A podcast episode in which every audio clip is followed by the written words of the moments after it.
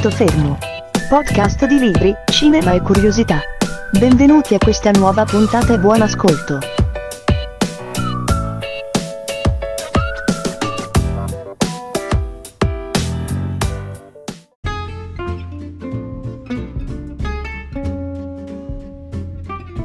Tre giorni fa, lunedì, eh, è andata in onda per fortuna l'ultima puntata del serial televisivo eh, ispirato a Il nome della rosa di Umberto Eco. Tre giorni per eh, assorbirlo, tre giorni per pensarci, tre giorni per ripensarci e siamo qui. Diciamo subito che non sto passeggiando, non sto fumando e così siete contenti.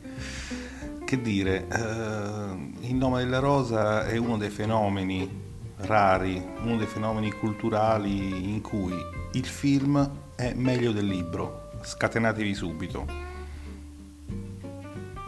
Bon, il film del 1986 di anno eh, con Sean Connery che faceva il piacione riusciva a ridurre in poco più di due ore le 500 e passa pagine del romanzo di Eco ed era un film che si lasciava vedere, che ti teneva davanti alla televisione, davanti al grande schermo del cinema.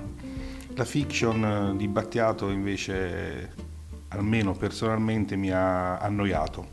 Ma è da dire che eh, il libro di Umberto Eco, letto oggi, nel 2019, quindi ad anni ed anni eh, dalla pubblicazione e con, eh, scusate il gioco di parole, l'eco di milioni, centinaia di milioni di copie vendute, eh, è quasi come andare, e questa è una, una descrizione che ho trovato detta da qualcuno più grande di me, è andare in pelliccia al mare a Ferragosto, è un qualcosa di kitsch, qualcosa di eh, estremisti. Eh, leggere oggi Il nome della rosa è qualcosa su cui pensarci bene, su cui riflettere un attimo. Eh, prima di tutto per il linguaggio. Il linguaggio di Umberto Eco eh, alterna parti descrittive che eh, oggi eh, risultano irritanti ad esempio tutta la parte iniziale eh, in cui c'è la descrizione di Azzo eh, che eh, ammira il portale della chiesa, cioè sono due pagine, tre pagine, mm, oggi è eh, irritante. Lo stesso i battibecchi, le discussioni tra il maestro e il discepolo e tra Guglielmo e gli altri monaci rilette oggi sanno di stantio, di, di vecchio. Uh, sono discorsi, sono parti descrittive che forse andavano bene nei primi anni Ottanta, quando andava di moda Dallas. Sono discussioni da serial uh, ed è quello in effetti il pubblico a cui guardava Eco. Uh, tanti nomi e quasi l'esegesi del vuoto ed è quello che poi alla fine abbiamo ritrovato eh, nel serial televisivo, una vera e propria banalità dell'eco. Eh, eco che eh, tradisce eh, il suo avanguardismo per eh, una scrittura pop, nel senso negativo del termine. Nel 1983, quasi poco dopo la pubblicazione del libro tradotto in inglese, eh, i critici del Times, che non sono gli ultimi arrivati, eh, dicevano che nel libro si sfiorano argomenti ardui, ma la trama è pulita. Eh, veniva paragonata a Conan Doyle o Agatha Christie, quindi c'era sì una vibrazione ironica che però non era niente di nuovo, anzi veniva paragonata a Padre Brown di Chesterton. Terzo punto che va contro una rilettura del nome della rosa è l'enciclopedismo. Umberto Eco parla ampiamente di Catari, di Dolcino, di Bogomili, eh, di una chiesa sanguinaria, ma lo fa semplificando all'eccesso fino alle estreme conseguenze, seguendo una sua strategia, eh, semplificando per una platea di lettori che eh, fondamentalmente sono ignoranti, ma sono solleticati dal tema.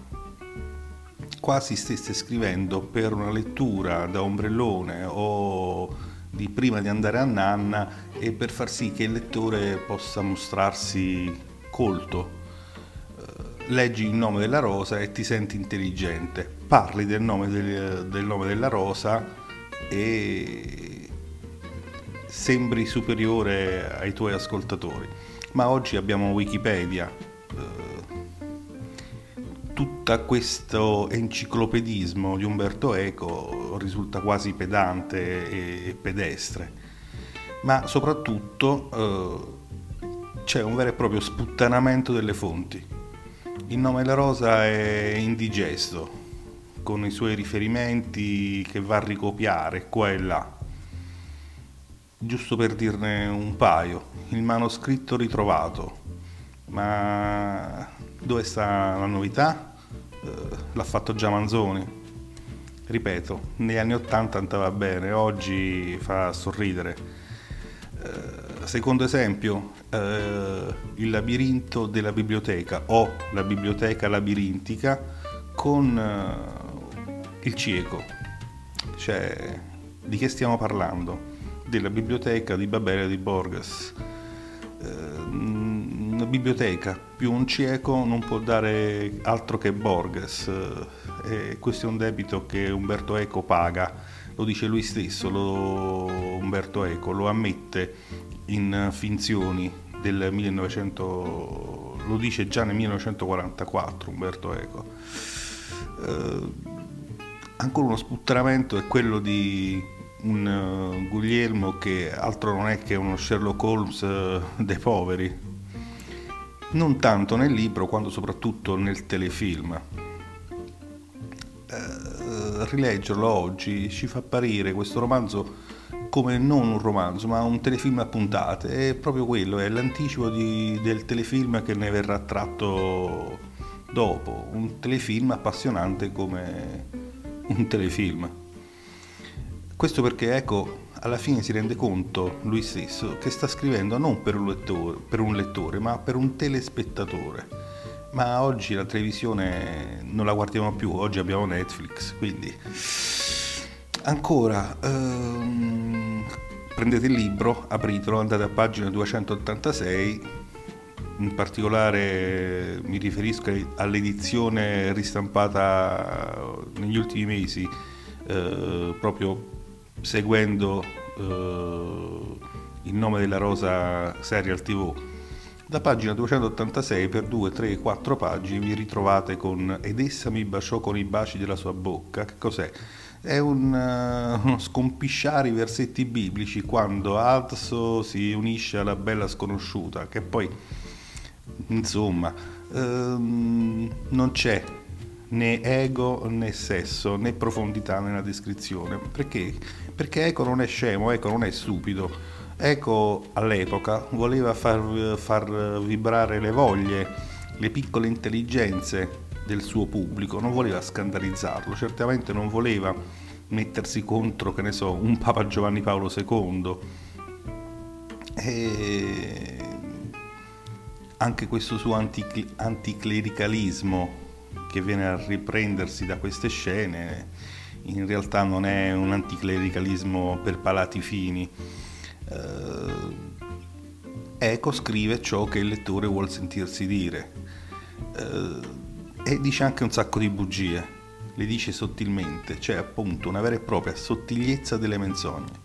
Guglielmo da Baskerville, eh, il detective eh, eccezionale, l'alfiere del dubbio, l'indulgente verso le passioni carnali. Chi incarna? Incarna i francescani, nel libro, nel film, nella serie televisiva ancora di più.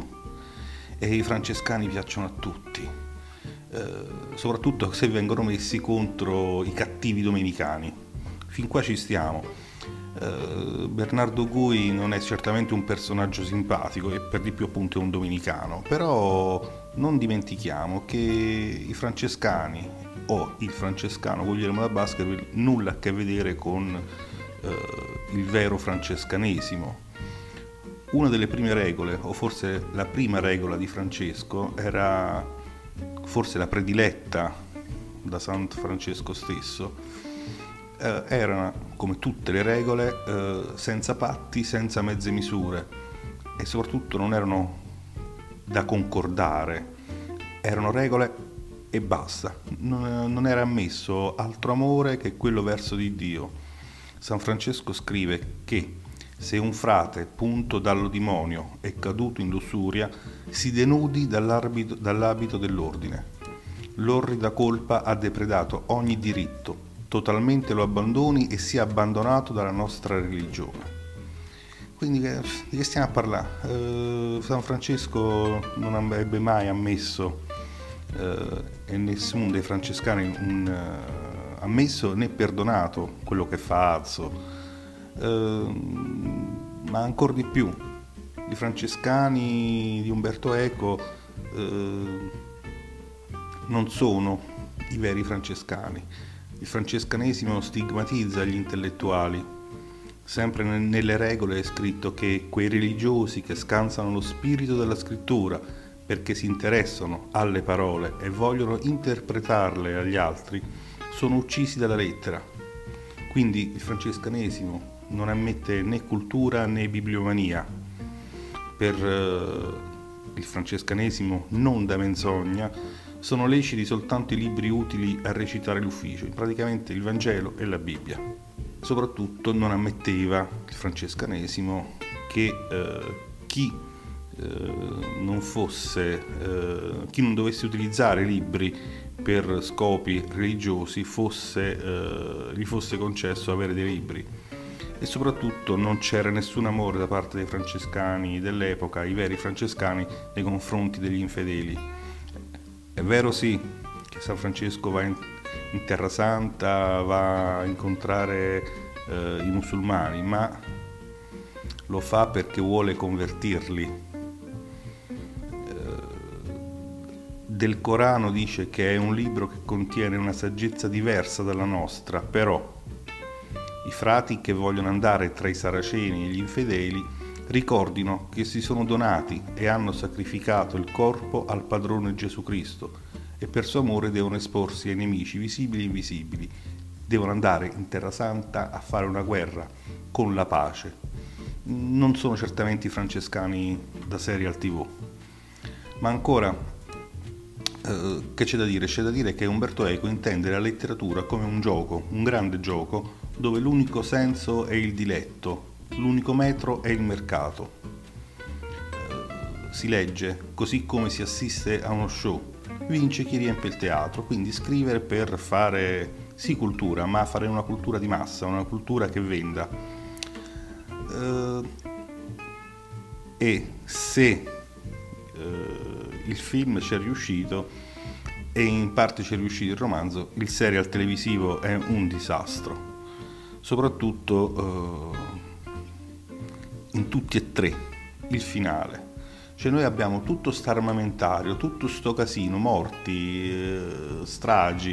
Nei telefilm abbiamo perfino in mezzo queste eh, povere fanciulle che non si sa che cavolo c'entrino in tutta la storia, che fanno una brutta fine, che si accoppiano a destra e a sinistra. Eh, insomma, eh, tutto questo per far che? Per arrivare a una fine maccheronica, al cieco che distrugge la biblioteca, distrugge il libro che si è tenuto nascosto, che ha causato tutto questo popolo di macello, eh, per far che? Eh, giusto per fare un'orazione sul potere diabolico del riso, ma, ma di che? Eh, è una boiata medievale. E Umberto Eco, sono 40 anni che ci ride sopra, eh, lo sapeva anche lui, si domandava com'è possibile che ho rimbambito così tanti lettori con un libro come questo. Però eh, le 570 e passa pagine del nome della rosa, riferimento all'edizione Bompiani, si possono saltare tutte con un solo salto e andare a vedere quello che è il vero eco, l'eco che parla di sé. Uh, le ultime 35 pagine, le postille. Le postille ha il nome della rosa, che in origine erano uscite su Alfabeta nel 1983. Ecco, è intelligente, è anomalo, è arguto, è un giornalista alla fine. E le postille sono un piccolo trattato di teoria letteraria. In due parole, Eco ammette che scrivere è inventare rebus, solo che tra l'enigma e la settimana enigmistica c'è la differenza che c'è tra Nabokov e Eco stesso. E Eco ha l'intelligenza appunto di, di saperlo, di capirlo eh, racconta che dopo aver letto il manoscritto un'amica gli chiese, gli disse che era stata molto colpita dal romanzo, non tanto per la storia, non per il racconto, ma per eh, il tono giornalistico da articolo, forse riferendosi all'espresso su cui scriveva Eco.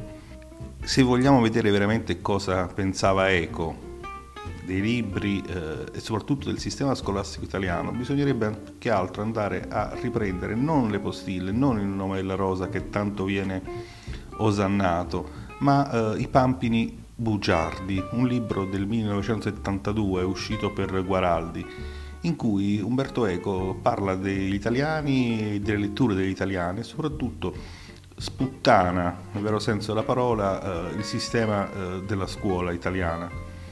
Lo fa con un cinismo radioso che gli fa riconoscere che la scuola è la vera e propria prigionia dell'intelletto e che l'elettore, elettore, non lettore perfetto, quello ignorante, inetto, è proprio quello che si forma con il sistema scolastico di oggi, quello che eh, si lascia corrompere, tra virgolette, da certi romanzi.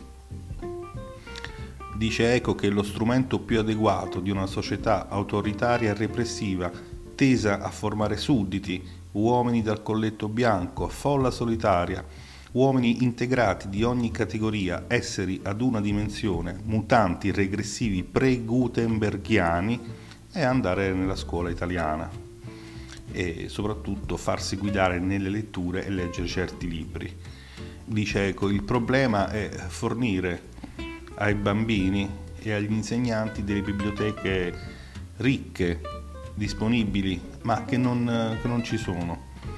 E purtroppo quindi dobbiamo acquisire determinate nozioni o pensiamo di acquisire determinate nozioni proprio attraverso la letteratura con romanzi come Il nome della rosa che fanno sembrare, sembrano eh, trattati storici, ma in realtà abbiamo detto si basano su tante menzogne e fanno un put purri di tante cosette. Bon, finiamola qui. Vi ricordo che non è stata accesa ancora nessuna sigaretta, vado adesso e buonanotte e buona fortuna.